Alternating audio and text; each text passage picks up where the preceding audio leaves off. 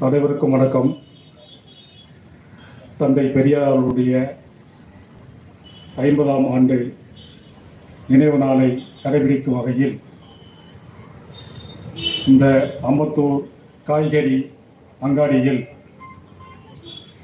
நம்முடைய அம்பத்தூர் பகுதி தோழர்கள் அம்பத்தூர் நகர தலைவர் ஐயா பு ராமலிங்கம் அவர்களும் தோழர் ஐ சரவணன் அவர்களும் நம்முடைய மாவட்ட செயலாளர் ஐயா மரியாதைக்குரிய ஐயா இளவரசன் அவர்களும் நம்முடைய அருள்தாஸ் ஐயா அவர்களும் நம்முடைய கண்ணன் அவர்களும் மற்றும் அத்தனை தோழருடைய ஒருங்கிணைப்பில் மிக சிறப்பாக ஏற்பாடு செய்யப்பட்டு இந்த கூட்டம் நடத்- நடந்து கொண்டிருக்கிறது. இந்த கூட்டத்தின் நோக்கம் தந்தை பெரியார் அவர்கள் இந்த மண்ணை விட்டு பிரிந்து ஐம்பது ஆண்டுகள் கடந்துவிட்ட நிலையிலும் அவர் இந்த சமூகத்திற்கு செய்த தொண்டை சமூகத்திற்கு செய்த புரட்சியை சொல்ல வேண்டும் என்பதுதான் அதை நினைவு கூர்ந்து இந்த மக்களுக்கு விழிப்புணர்வு கொடுக்க வேண்டும் என்பதுதான் எங்களுடைய நோக்கம். நாங்கள் எங்களுடைய இயக்கத்தின் தலைவர் அறிவித்தபடி ஒரு மாவட்டத்திற்கு இரண்டு கூட்டங்களை நடத்திவிடுங்கள். ஐயா பிறந்த ஐயாவுடைய நினைவு நாளை அனுசரிக்கும் வகையில் என்று எங்கள் தலைவர் ஆசிரியர் அவர்கள் அறிவித்ததின் காரணமாக தந்தை பெரியாருடைய கோட்பாட்டை எடுத்துச் சொல்லி இந்த சமூகம் எப்படியெல்லாம் உயர்ந்து வந்து கொண்டிருந்த சமூகம் இப்பொழுது கற்காலத்திற்கு சென்று கொண்டிருக்கிறது என்ற ஒரு வேதனையில் நம்முடைய மன அழுத்தத்தை எல்லாம் நாம் நிறைய மன அழுத்தங்களோடு இந்த சமூகத்தில் பயணித்துக் கொண்டிருக்கின்றோம். அந்த மன அழுத்தங்களுக்கு காரணமாக இருக்கின்ற சாதிய பிற்போக்குவாத சக்திகளை நாம் முறியடிக்க வேண்டும் என்ற நோக்கத்தோடு இந்த கூட்டங்கள் ஆங்காங்கே நடத்தப்பட்டு வருகிறது. தந்தை பெரியார் அவர்களுடைய நோக்கம் தந்தை பெரியார் இந்த சமூகத்திற்கு செய்த காரணங்கள் அத்தனையும் தமிழ் சமூகத்தை மேம்படுத்த வேண்டும் என்பதற்காக மட்டுமே. மனித நேயம் மட்டுமே தந்தை பெரியாருடைய கோட்பாடு. மனிதத்தை காப்பாற்ற வேண்டும். மனிதத்தன்மையோடு ஒருவரோடும் வாழ வேண்டும் என்பதுதான் அவருடைய நோக்கம். அந்த சிந்தனையோடு இந்த சமூகத்தை கட்டமைத்த தந்தை பெரியார் அவர்கள் இன்று ஐம்பது ஆண்டுகள் கடந்த பிறகும் அவர் பல தரப்பில் கொண்டாடப்படுகிறார். சில கைச்சடைகளால் அவர் விமர்சிக்கப்படுகிறார். ஆனால் தந்தை பெரியார் விமர்சனத்திற்கு உட்படாத தலைவர் அல்ல. விமர்சனப்படுத்தப்பட வேண்டிய தலைவர் தான் விமர்சனங்கள் நாகரிகமாகவும் நல்ல ஒரு மேம்போக்கான சிந்தனையோடும் இருக்க வேண்டும். ஆனால் கழிச்சடைகளிடம் எதை கொடுத்தாலும் அதை கழிச்சடைகளாகத்தான் பார்ப்பார்கள். அப்படிப்பட்ட தந்தை பெரியாரால் பயனடைந்த தந்தை பெரியாரால் மேலிடத்திற்கு வந்திருக்கின்ற சில கழிச்சடைகள் தந்தை பெரியாரை கேவலமாக விமர்சிக்கிறார்கள். அதற்காக நாம் அவர்களை சங்கடப்படுத்த வேண்டும் என்பதற்காக அல்ல. தந்தை பெரியார் இந்த சமூகத்துக்கு செய்த பங்களிப்பு என்பது எந்த நாட்டிலும் எந்த சமூகத்திலும் எந்த ஒரு தலைவனாலும் செய்யப்படாத ஒரு நிகழ்வுகள்.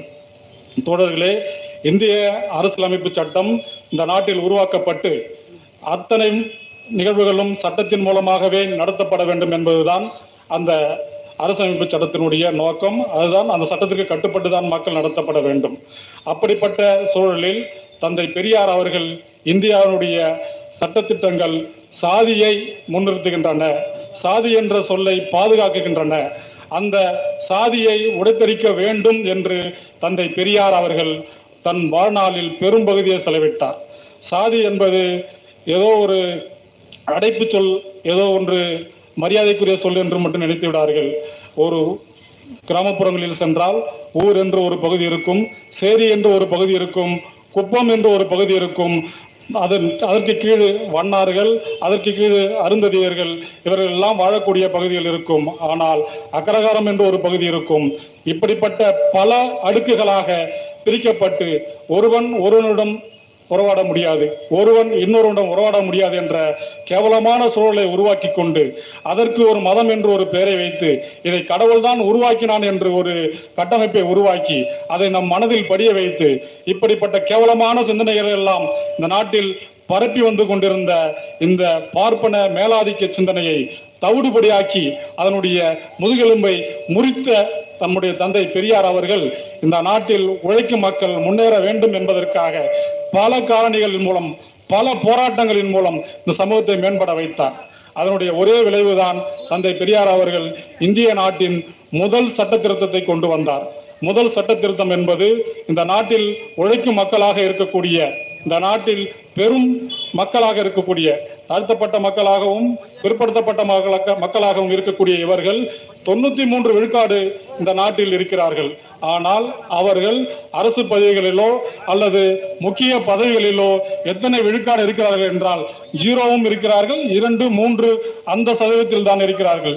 ஏனென்றால் இவர்களுக்கு வழங்கப்படுகின்ற கல்வி வேலைவாய்ப்புகளில் எந்த முன்னேற்றமும் இல்லாமல் அவரவர்களுடைய உழைப்பை நம்பி அவர்கள் கிராமப்புறங்களில் வாழ்ந்து கொண்டிருப்பதால் இதை நல்ல முறையில் அனுபவித்துக் கொண்டு பல பலன்களை அனுபவித்துக் கொண்டிருந்த பார்ப்பனர்களை நல்ல புரிந்து கொண்ட தந்தை பெரியார் அவர்கள் முதல் சட்ட திருத்தத்தில் இந்த நாட்டில் உழைக்கும் மக்களுக்கு ஐம்பது சதவீத இடஒதுக்கீட்டை கொடுக்க வேண்டும் என்று போராடினார். அதன் விளைவாக இருபத்தி ஏழு சத ஒடுக்கப்பட்ட மக்களுக்கு இடஒதுக்கீடு இந்த நாட்டில் வழங்கப்பட்டது.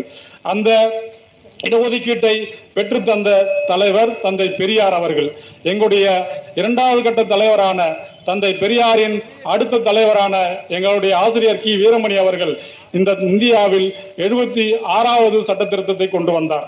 எழுபத்தி ஆறாவது சட்ட திருத்தம் என்பது இந்தியாவின் தமிழ்நாட்டில் மட்டும் தனித்துவமான ஒரு சட்டம். இப்பொழுது சொல்கிறார்களே காஷ்மீரில் முன்னூத்தி எழுபதை நீக்கிவிட்டோம் என்று.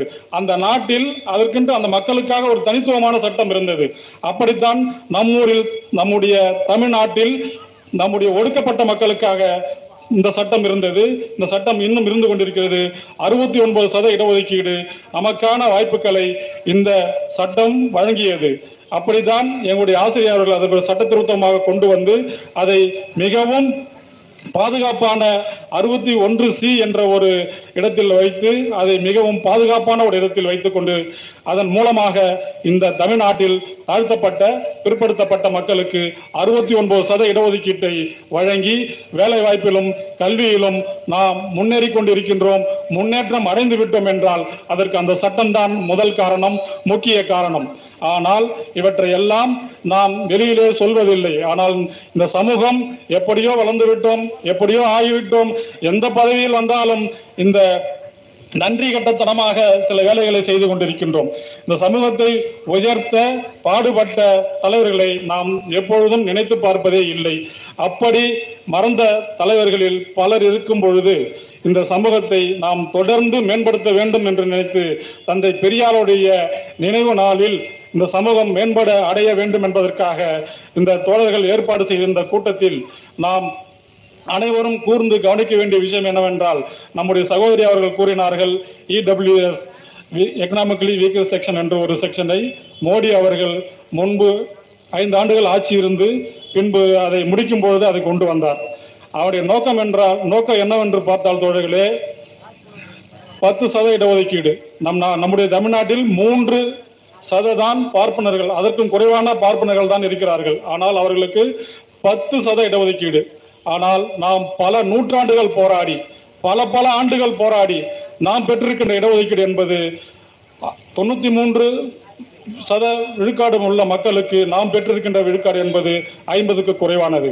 ஆனால் மோடி அவர்கள் எந்த போராட்டமும் எந்த மக்களும் எதை பற்றியும் போராட்டம் நடத்தாமலேயே பத்து சத இடஒதுக்கீட்டை அவர்கள் வாரி வழங்கிவிட்டார் அது நம்முடைய முதல் உரிமை மற்ற அனைத்து உரிமைகளையும் பறித்த ஒரு செயலாக இருக்கிறது. தோழர்களே ஒரு இரண்டு மாதங்களுக்கு முன்பு அல்லது அதற்கு முன்பு கூட நடந்து நடத்தப்பட்டு வருகின்ற மத்திய அரசு தேர்வுகளில் இந்த மோடி கொண்டு வந்த இந்த இடஒதுக்கீடு என்பது எவ்வளவு கேவலமாக வேலை செய்கிறது என்பதை சற்று சிந்தித்து பாருங்கள். தோழர்களே இடபிள்யூஎஸ் என்பது பார்ப்பன உயர்சாதி ஏழைகளுக்கு என்று சொல்கிறார்கள். அந்த உயர்சாதி ஏழை ஏழை என்பவர் ஒரு நாளைக்கு ரெண்டாயிரத்தி அறுநூற்றி அறுபத்தி ஐந்து ரூபாய் சம்பாதித்தால் அவர் ஏழை என்கின்றார். ஒரு மாதத்திற்கு அறுபத்தி ஐந்தாயிரம் சம்பாதித்தால் அவர் ஏழை என்று மோடி அவர்கள் நிர்ணயித்து வைத்திருக்கின்றார். அந்த இதை நாம் எப்படி புரிந்து கொள்ள வேண்டும் எப்படி பார்க்க வேண்டும் என்பதுதான் நம்முடைய ஆதங்கமாக இருக்கிறது. தோழர்களே ஒரு வேலை வாய்ப்பு வருகிறது. ஸ்டேட் பேங்க் ஆஃப் இந்தியாவில் வேலை வாய்ப்பு எடுக்கிறார்கள். ஐந்தாயிரம் பணியிடங்கள் அதற்கு நிரப்பப்பட இருக்கிறது. அந்த ஐந்தாயிரம் பணியிடங்களில் பத்து சத இவர்களுக்கு ஒதுக்கப்படுகிறது. அந்த அதை வரிசைப்படுத்தி பார்க்கிறார்கள். மலைவாழ் மக்கள் இன்று வரை கல்வியே காண முடியாத மலைவாழ் மக்கள் அவர்களுடைய கட் ஆஃப் மதிப்பெண்ணாக ஐம்பத்தி ஆறு புள்ளி ஐந்து சதவீதத்தை நிர்ணயிக்கிறார்கள். தாழ்த்தப்பட்ட மக்களுக்கு அறுபத்தி மூன்று சத கட் ஆஃப் மதிப்பெண்ணை நிர்ணயிக்கிறார்கள். பிற்படுத்தப்பட்ட மக்களுக்கு அறுபத்தி ஐந்து சத கட் ஆஃப் மதிப்பெண்களை நிர்ணயிக்கிறார்கள்.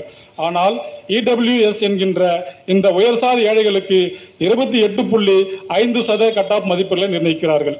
இவன் வாழ்நாள் முழுக்க ஏமாற்றி நம்ம எல்லாம் நம்முடைய முன்னோர்கள் எல்லாம் ஏமாற்றி கல்வி கல்வி கல்வி என்ற இந்த மூலயமாகவே இவன் முன்னேறி இன்று முன்னேறிய இடத்தில் இருக்கின்ற இவனுக்கு இருபத்தி எட்டு புள்ளி ஐந்து சத இடஒதுக்கீடு நம்முடைய மக்கள் இன்று வரை கல்வியை பார்க்காமல் பள்ளிக்கூடங்களிலேயே செல்லாத நம்முடைய மக்களுக்கு ஐம்பத்தி மூன்று சார் மலைவாழ் மக்களை பத்தி நீங்கள் யோசிச்சு பாருங்கள்.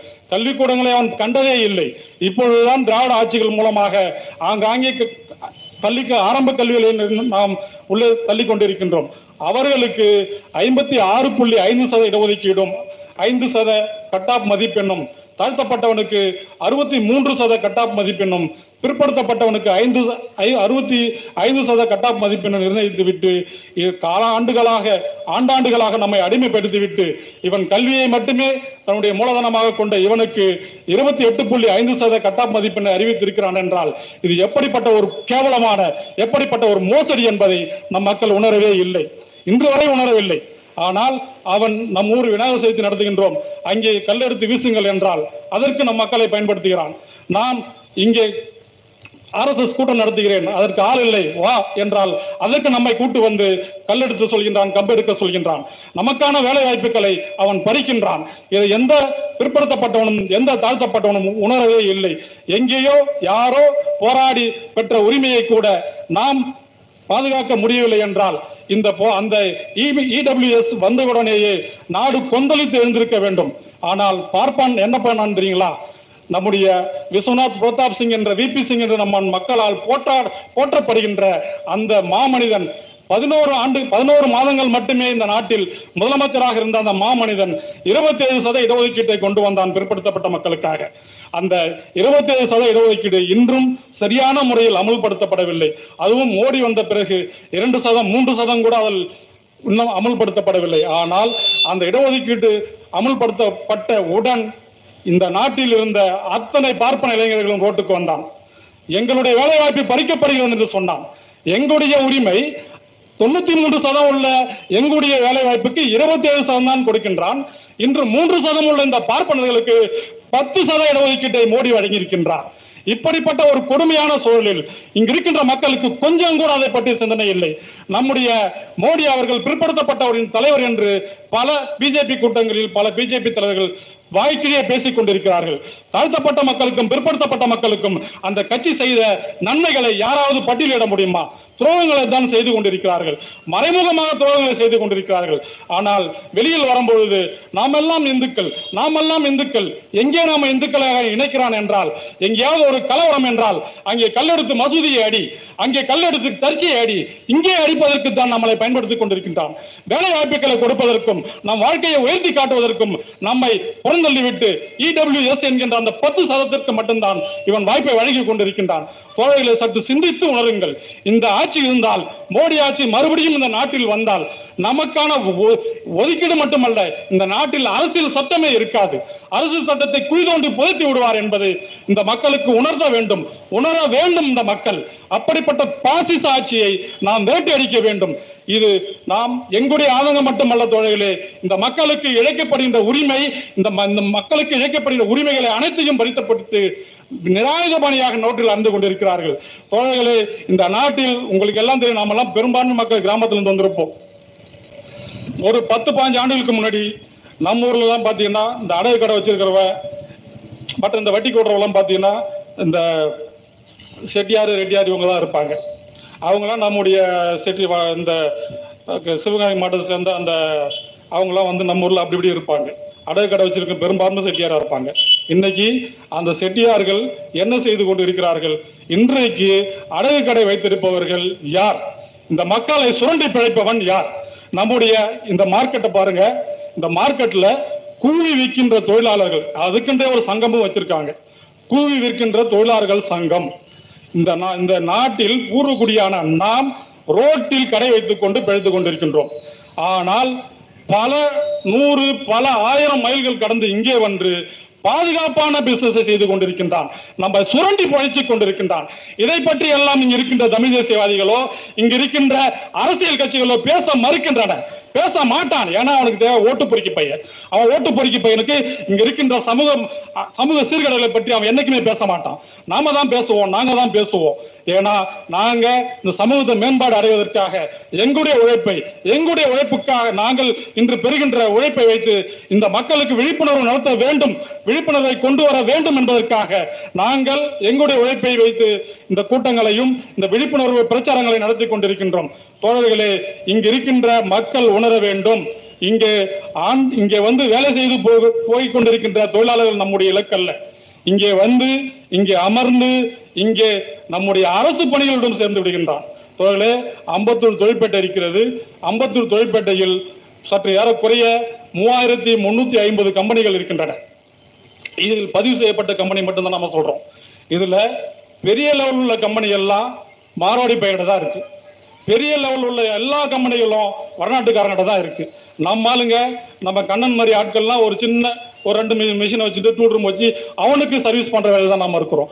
ஏற்கனவே இந்த இந்த இந்த தொழிற்பேட்டை என்பது அரசால் விடப்பட்ட தொழிற்பேட்டை அரசால் விடப்பட்ட தொழிற்பேட்டையில நம்ம இப்போ ரெண்டாயிரத்துல விடப்பட்ட தொழிற்பேட்டை திருமலை வேலை எஸ்டேட் தொழிற்பேட்டை நம்ம அரசாங்கம் தமிழ்நாடு அரசாங்கம் தமிழ்நாட்டில் தொழிலை மேம்படுத்த வேண்டும் என்பதற்காக விடப்பட்ட தொழிற்சாலையில் அங்கே சென்று பாருங்கள். அங்க இருக்கின்ற ஆயிரத்தி முப்பது தொழிற்பேட்டையில் வெறும் நூற்றுக்கணக்கில் மட்டும்தான் நம்மால் இருக்கின்றான். நம்ம ஓனரா இருக்கிறான். மீதி எல்லாம் வரநாட்டு ஆட்கள் மட்டும் தான் வந்து உட்காந்துருக்கான் எங்க போனாலும் நமக்கு அச்ச உணர்வை ஏற்படுத்திக் கொண்டிருக்கின்றான்.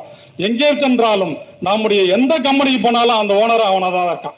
எங்க போனா நம்மாலாம் என்ன பண்றான் நம்மால்? எங்க போனா இந்த தமிழன் என்பதை வெக்கி தலைகுனிய வேண்டிய சூழல் இருக்கின்றோம். தோழர்களே இந்த நாட்டில் அத்தனை உரிமைகள் நமக்கு இருக்கின்றன. வங்கிக்கு செல்லுங்கள். அங்க இருக்கின்ற டிக்கு தொழிற்ச தமிழ்நாட்டு தமிழ்நாட்டினுடைய மாவட்ட வளர்ச்சி நிறுவனங்கள் நிறைய இருக்கின்றன. ஆனால் அங்க இருக்கின்ற அதிகாரிகள் தோழர்களே அங்க இருக்கின்ற அதிகாரிகள் நம் மக்களை பார்த்தால் கேவலமாக நடத்துகின்றான். இதை நான்கு பேர் சேர்ந்து கொண்டு அவனை எப்படி அடிக்க வேண்டுமே அடிக்க வேண்டும். ஏனென்றால் நான் போய் ஒரு என்னுடைய முதலீட்டுக்காக ஒரு பத்து லட்சம் ரூபாய் எனக்கு கொடு என்று சொன்னால் நீ போய் அதை எடுத்துட்டு வா இதை எடுத்துட்டு வா வீடு எடுத்துட்டு வா பத்து எடுத்து வா பார்த்து எதனா சொல்றான். ஆனா ஒரு வடநாட்டுக்காரன் போயிட்டு கேட்டா நமக்கு வரக்கூடிய அனைத்தையும் அவன் பெற்றுக்கொண்டு போறான். இந்த தமிழ்நாடு வளர்ச்சி நிதிக்காகத்தான் அந்த டிக் என்ற நிறுவனம் உருவாக்கப்பட்டது. தமிழ்நாட்டில் உள்ள ஒரு சிறு குறு தொழில் போய் அங்க கேட்டோம்னா அழகிடிக்கிறான் நமக்கு அதிகபட்சம் பத்து லட்சம் தான் நிர்ணயிச்சுக்கின்றான். ஒன்றரை கோடி ரெண்டு கோடி நம்முடைய பணத்தை எடுத்து போயிட்டு மாரோடி பயிர்களுக்கு கொடுத்து அவன் பிசினஸ் வளர்த்து இந்த நாட்டை அவனுக்கு அடிமையாக்க நம்முடைய அதிகாரி அதுக்கு முயற்சி செய்கின்றான். இதையெல்லாம் தோழர்கள் உணர்ந்து பார்க்க வேண்டும். நமக்கான வாய்ப்புகள் இருக்கின்றன. அங்கே சென்று சண்டை போடுங்கள். நாங்கெல்லாம் ஒவ்வொரு இடத்துக்கும் போய் சண்டை போட்டு தான் இருக்கிறோம். ஏண்டா எங்களுடைய நாடு எங்களுடைய இனம் எங்களுடைய மண்ணு எங்களுடைய மின்சாரம் எங்களுடைய அனைத்தையும் பயன்படுத்திக் கொண்டு எங்களுக்கான வாய்ப்பை நீ எங்களுக்கு கொடுக்காமல் எங்கே எங்கிருந்து பிழைக்க வந்த ஒருவனுக்கு அவனை கொடுத்து அவனை வாழ்வாதாரத்தை உயர்த்துவதற்கு ஏன் நாங்கள் தமிழ்நாட்டில் இருக்க வேண்டும்? எங்கேயாவது பிச்சை எடுக்க போக வேண்டும் அவனை கேட்டால் ஐயா நாங்க என்ன பண்றதுங்க சார்? அப்படிதான் சார் இருக்கு. நீங்க போய் அதை எடுத்துட்டு வாங்க சார். ஏன்டா பத்து லட்ச ரூபா வாய்ப்பு இருந்தா உங்ககிட்ட வந்திருக்கிறோம். நீ போய் ரெண்டு லட்ச ரூபா ஒரு ரெண்டு கோடி ரூபா உள்ள சொத்து மதிப்பீட்டு வந்து கொடுறான் எங்கடா கொடுப்பேன் நான்?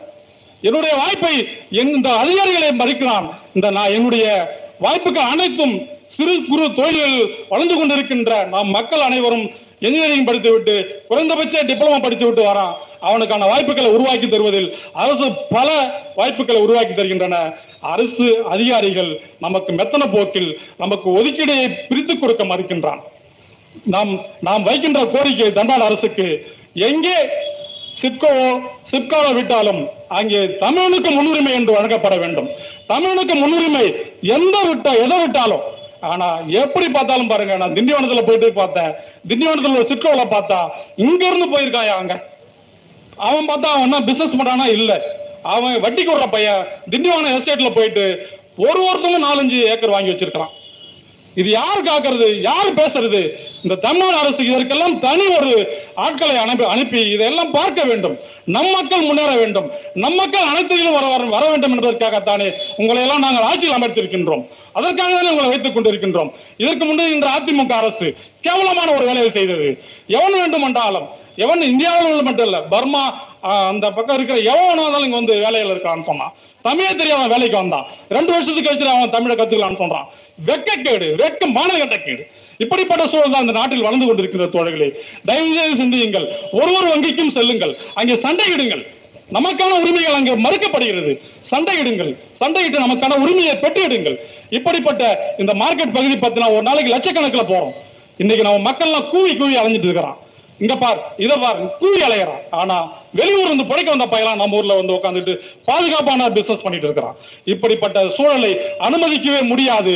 இது மிக ரொம்ப நாளைக்கெல்லாம் அது நீடிக்காது. தோழர்களே ரொம்ப நாளைக்கு இது நீடிக்கவே நீடிக்காது.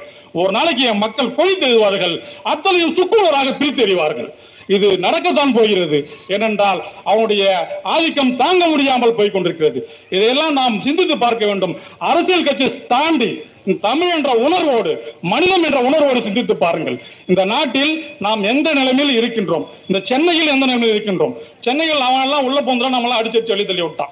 நம்மால எல்லாம் ப- பட்டாபிராம் தாண்டி வெளியே போயிட்டான். அவன் அனைத்தையும் முக்கியமான இடத்துல அனைத்தையும் அவன் உட்காந்துக்கிறான் நம்மால உள்ள போய் ஓட்டு கேட்டா கூட அவன் நமக்கு எ- ஓட்டுக்கு மட்டும் இல்ல எந்த இதுக்கு போனாலும் நம்ம பையில அவன் வந்து மதிக்க மாட்டான். ஆனால் நம்முடைய வாய்ப்புகளை அனைத்தையும் அவன் பயன்படுத்தி கொண்டிருக்கின்றான். பல ஆயிரம் கோடிகளை தமிழ்நாடு அரசு வழங்குகின்ற நமக்காக வழங்குகின்ற ஆயிரம் ரெண்டாயிரம் பல ஆயிரம் கோடிகளை மார்வாடி பயிலும் வடநாட்டுக்காரனும் சுட்டிட்டு போயிருக்கிறான். இதெல்லாம் சிந்திச்சு பாருங்க.